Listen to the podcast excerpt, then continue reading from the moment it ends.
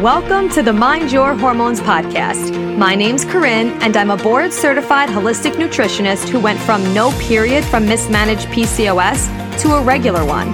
Now I'm obsessed with helping you get hormonally balanced and emotionally aligned. This podcast is all about education, empowerment, real talk, and simple strategies you could start today to find inner peace and overall well being. I am so excited to be here with you to chat about all things health, hormones, and mindset. Are you ready? Let's get it.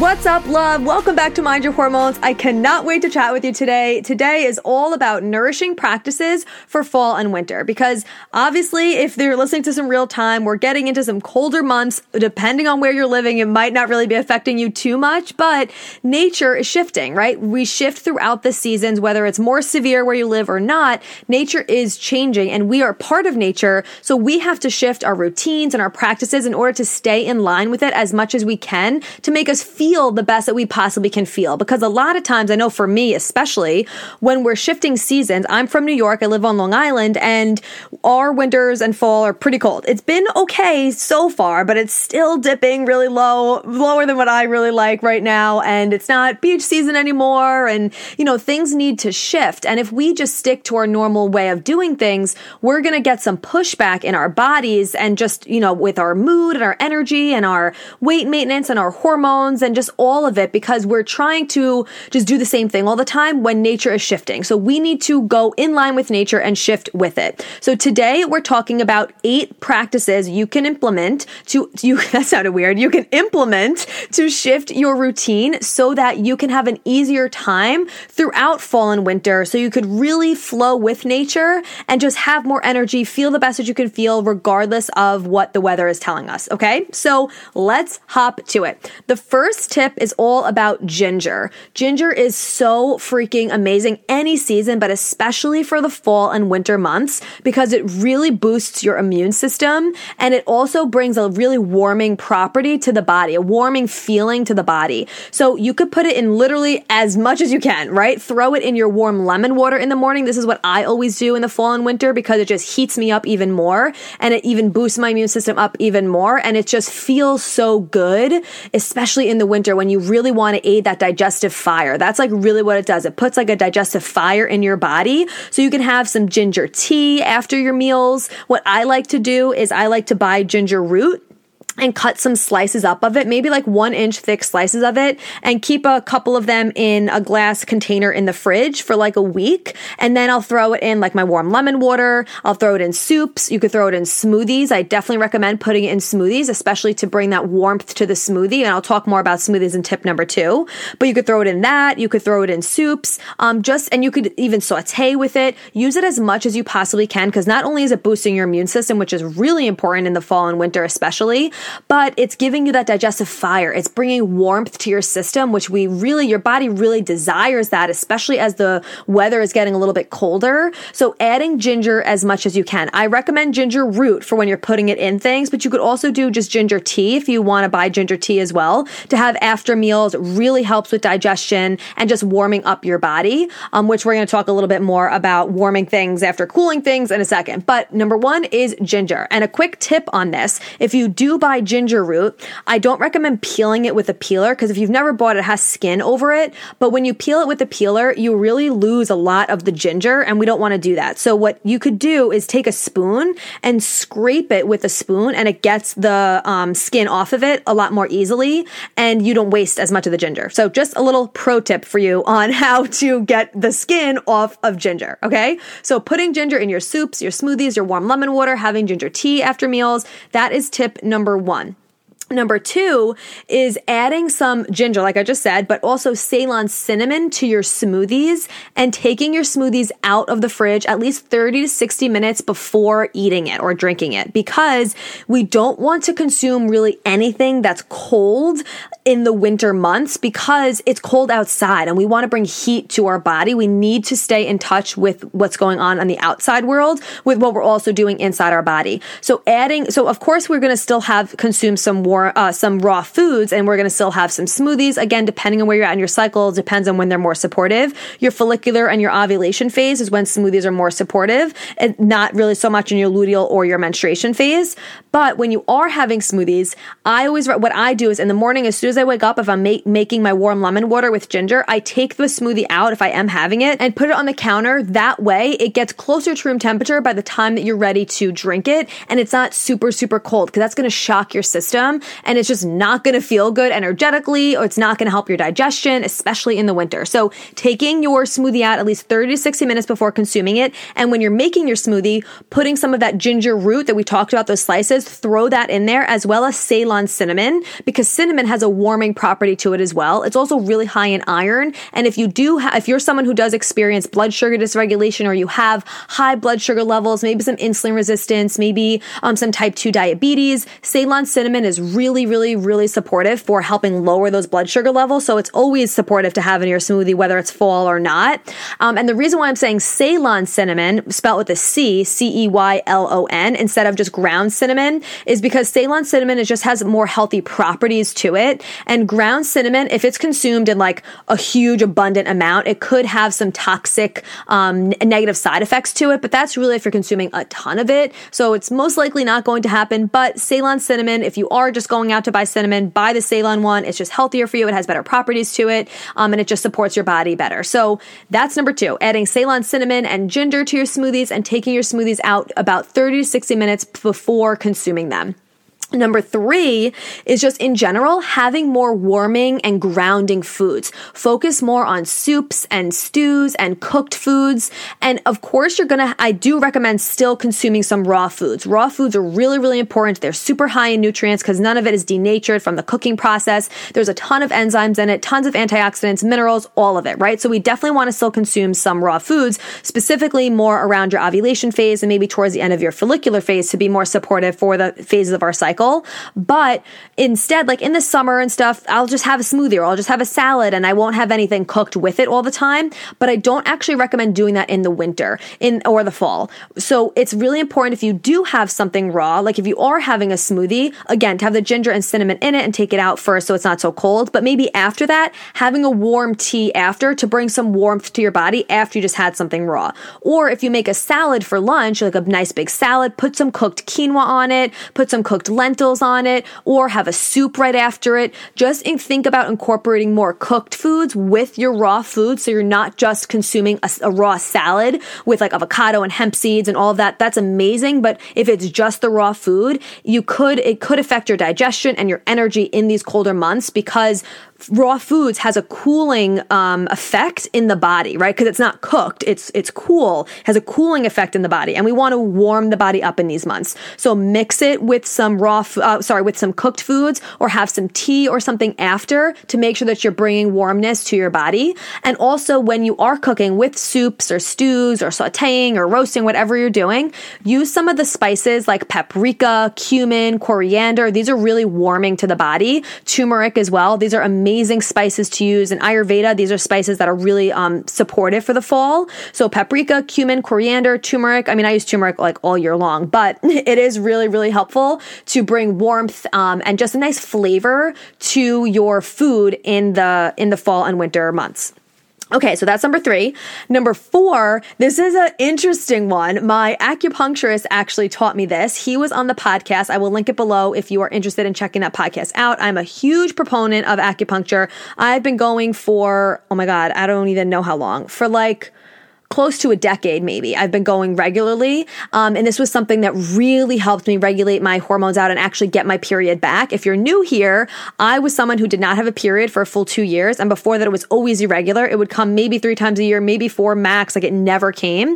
And acupuncture was something that really helped me on my journey. And I still go to, not as I used to go twice a week when I was trying to get my period back. And then I would go once a week. And now I go about every other week. But it's so amazing to help with fertility and period regulation and stress levels and just for your body, for pain management, for anything. So go check out that episode if you want to learn more about acupuncture. But what my acupuncturist taught me was to cover your ankles during the cold months when I go outside walking and things like that. Don't have like the shorter yoga pants on and have your ankles out because there are channels on our ankles that go up to our uterus, like go up through our legs and to our uterus that if your ankles are cold, it's going to cause that coldness to travel up your leg, go to your uterus and cause your uterus to be cold and that can lower fertility, right? We don't ever want our uterus to be cold. We always want it to be, that's why with following cycle syncing, you have warming foods around your period because you don't want it to be cold and constricted. You want it to be warm to release all the blood out and all of that. Especially for fertility, we want to make sure that we are not having our ankles out and we're covering them so that those channels that are on our ankle aren't getting cold and negatively affecting your fertility. Now, maybe you're like, Corinne, I'm not interested in getting pregnant, so I'm good. I don't need to do that. If you've been here for a while, you know that it doesn't matter if you're trying to get pregnant or not. You want to have strong fertility because what that really means is that you are properly ovulating, you're properly producing the hormone progesterone, which is produced by ovulation, and you have good egg quality. You want that regardless if you want to get pregnant or not, because it's just that your body is functioning properly and that you're reaping the amazing benefits of progesterone, which I did so many podcast episodes on that you can go back and check that out. But when you are walking, what I do, because sometimes, you know, my yoga pants don't go all the way down if they're a little shorter, I'll either get some high socks and put it over there. I'll wear some leg warmers, something like that. Especially if I'm, if I'm just like running to the car, I won't be like too strategic about it. I am pretty conscious about it now. Um, especially because I am someone who just, I really freaking hate the cold and I don't do well in cold weather. So I'm so um, conscious of this stuff now. And I want my fertility to be on point. I'm not trying to get pregnant right now, but my fiance and I are getting married in June of 2022. And that's, you know, pregnancy is a thought coming right after that. So I'm like, you know, preparing my body as much as possible before then. So I do always make sure when I go outside for walks and I'm, I go out for a walk like sometimes an hour long, I will make sure my ankles are covered. So that's a good tip for you. Cover those ankles up okay? Because you know, on this podcast, it's not just about food, it's not just about moving your body, it's about the holistic approach and incorporating things from traditional Chinese medicine and Ayurveda and all of it. And that's what number four is. So that's number four. So first, we were halfway now. Let me just recap for you real quick. Number one is ginger cutting up some slices of ginger root, putting it in your smoothies, in soups, in your warm lemon water, making sure you have that on hand so you can incorporate it as much as possible to boost your immune system and to stimulate your digestion and bring heat to your body. Number two is adding in Ceylon cinnamon as well as ginger to your smoothies for a warming property. And Ceylon cinnamon is also high in iron and helps balance your blood sugar or lower your blood sugar if you have high blood sugar. And to take your smoothie out about 30 to 60 minutes before eating it so it's closer to room temperature. It's not like warm and gross, but you just don't want it freezing. Okay. Number three is focusing on more warming and grounding foods and mixing cooked foods with raw foods when you do have them. Number four, covering your ankles up. And number five is eating dinner earlier. So as you'll notice, right, with the time changes, when it gets darker so much earlier now, which is one of the things I freaking hate so much. It makes me so upset. But when it's darker out, we want to eat when it's light out. Okay. So when it's getting darker earlier, it's really important to shift when you're eating dinner to earlier to closer to when that light is because that's going to help your digestion. It's going to help your circadian rhythm. It's going to help your hunger hormones and your satiating hormones balance itself out. When we, we, we don't want to eat when it's dark out because when it's dark out, that's your body's signal to, okay, okay, let me start producing the hormone melatonin, which is a hormone that's going to help us feel relaxed. Now it's getting time for bedtime. But if you're eating and it's like super dark out, like eight o'clock or something, which was light out a couple months ago in the summer, now it's not. Your body's getting confused and it's going to just mess up the natural shift that happens in nature and it's going to affect your circadian rhythm. And that affects the rhythm of every single organ in your body because all of our organs are on a rhythm. And we want to keep with that rhythm to feel as best as we can and for things to work as optimally as possible. So shift your dinner a little bit earlier. That's number five, because that's going to help you with number six, which is going to bed earlier. Again, things are getting darker earlier out. So it's so supportive for you to go to bed earlier and just be in tune with nature. You, you we naturally want to hibernate more during the winter because it's darker a lot, right? Like it's just sometimes during the dead of winter, it gets dark at like 4.30, which is so sad. I can't think about it yet, but we have to start shifting it. So if you're used to going to bed maybe at 11 or something during the summer, make like try and shift your dinner about a half an hour earlier and then shift your bedtime about a half an hour earlier. Um, and then you, or you could even just do 15 minutes at first. And then once you're used to that, go another 15 minutes and then go another 15 minutes. But start thinking about shifting everything earlier because you're going to feel so much better. It's going to feel so amazing because you're in line with nature. You're going to bed when it's darker out. Maybe you get up a little bit earlier and you have that more, you have more of the light, right? You have more of that daytime and you're just in tune with nature. It's going to feel so much better for your energy levels when you start doing that. So eating dinner earlier and going to bed earlier is going to help you feel so much better during these months. This is something I'm actively working on right now because I got into a pattern of going to bed too late. For me, like 11, 11.30, like way too late for me. And I got into this pattern and I'm in the process of breaking it. And what I'm doing is my first step is eating dinner earlier. Because once I eat dinner earlier, then I start my bedtime routine earlier and it just helps everything out, right? Because at first I was like, okay, let me just focus on going to bed earlier. But I wasn't shifting my dinner time, so it wasn't working. And I was like, okay, this is not working. I need to shift my dinner first and then going to bed earlier will just be a byproduct of that. So even if you're just someone right now who you're like, I really just want to go to bed earlier, start with shifting your dinner earlier and it's really going to help you out. So that's tips five and six. Number seven is dry brushing. I did an entire podcast episode on this, so I'm not going to dive into it, but I will link that podcast episode below if you never heard it or if you forgot and you want a little refresher on it. Dry brushing is an amazing practice that, uh, again, I'm not going to go into it because I don't want to go into and I did a whole podcast episode on it, but it is really helpful. It stimulates your lymphatic system, which your part of your lymphatic system is your immune system. And we want to do things to stimulate our immune system as much as possible in the fall and winter since it is more sluggish because we're just not moving as much, right? Of course, you, you know, you're still moving your body, you're still doing things, but we're just not as active in the winter. There's just not as much opportunity, just pretend, depending on where you live, to be as active. So we want to really stimulate that lymphatic system and make sure things are moving, make sure our immune system is moving for detoxification organs, for everything to work as best as possible. So dry brushing is amazing to do during this season to make sure that you are stimulating the, the lymphatic and immune system as much as possible since we are a little bit more stagnant than usual. So I will link the podcast episode that I did on this below so you could check all of that out. And then number eight, the last one for today is doing some form of warm or hot yoga or just sweating in general to ramp up your internal heat. So I'm not someone that sweats very easily. I also don't do hardcore workouts, like real intense um, like high impact workouts because I personally don't like them. Um, if you see me running, run too because that means there's something chasing me. Like I just don't like it. I personally don't like it. doesn't feel good on my body. I just just not who I am. Um, and if you know I do, if you do high impact workouts and you do sweat, that's amazing. That's the, the goal is what I'm talking about is sweating because that is a detoxification organ and it does bring internal heat to the body. But make sure also that you are being conscious of when you're doing those high impact workouts because I don't want you to do them during your luteal phase or your menstrual phase because that's going to negatively affect your hormones. And I did some other podcast episodes on this that you could check out as well. But doing some warm or hot yoga is something that I love doing because, first of all, I just love yoga and I, I need to do it in a studio, not so much at home. It just doesn't feel as good or I don't do it as long. It's just harder for me for my body to just stay on the mat and my mind to quiet down when I'm doing it at home by myself. But going to the studio, which I haven't done in a while for hot yoga because I was not about to do hot yoga in a freaking mask. Like, no thank you. It was not happening. It's like 120 degrees in there. I was like, no way. So now that that I don't have to do that anymore, I'm I started going and it just feels so good to be in a warm room, especially in the dead of winter. If you're somewhere where it gets really cold, maybe you're in Canada, maybe you're in New York like I am, or maybe you're in Jersey that gets cold, or you know, wherever you are, right? Wherever you are, if it gets cold, you know what I'm talking about. So going to warm or hot yoga really just also helps you sweat and it builds internal heat that actually keeps you warm warmer for like 24 hours or so after you actually even do the hot yoga.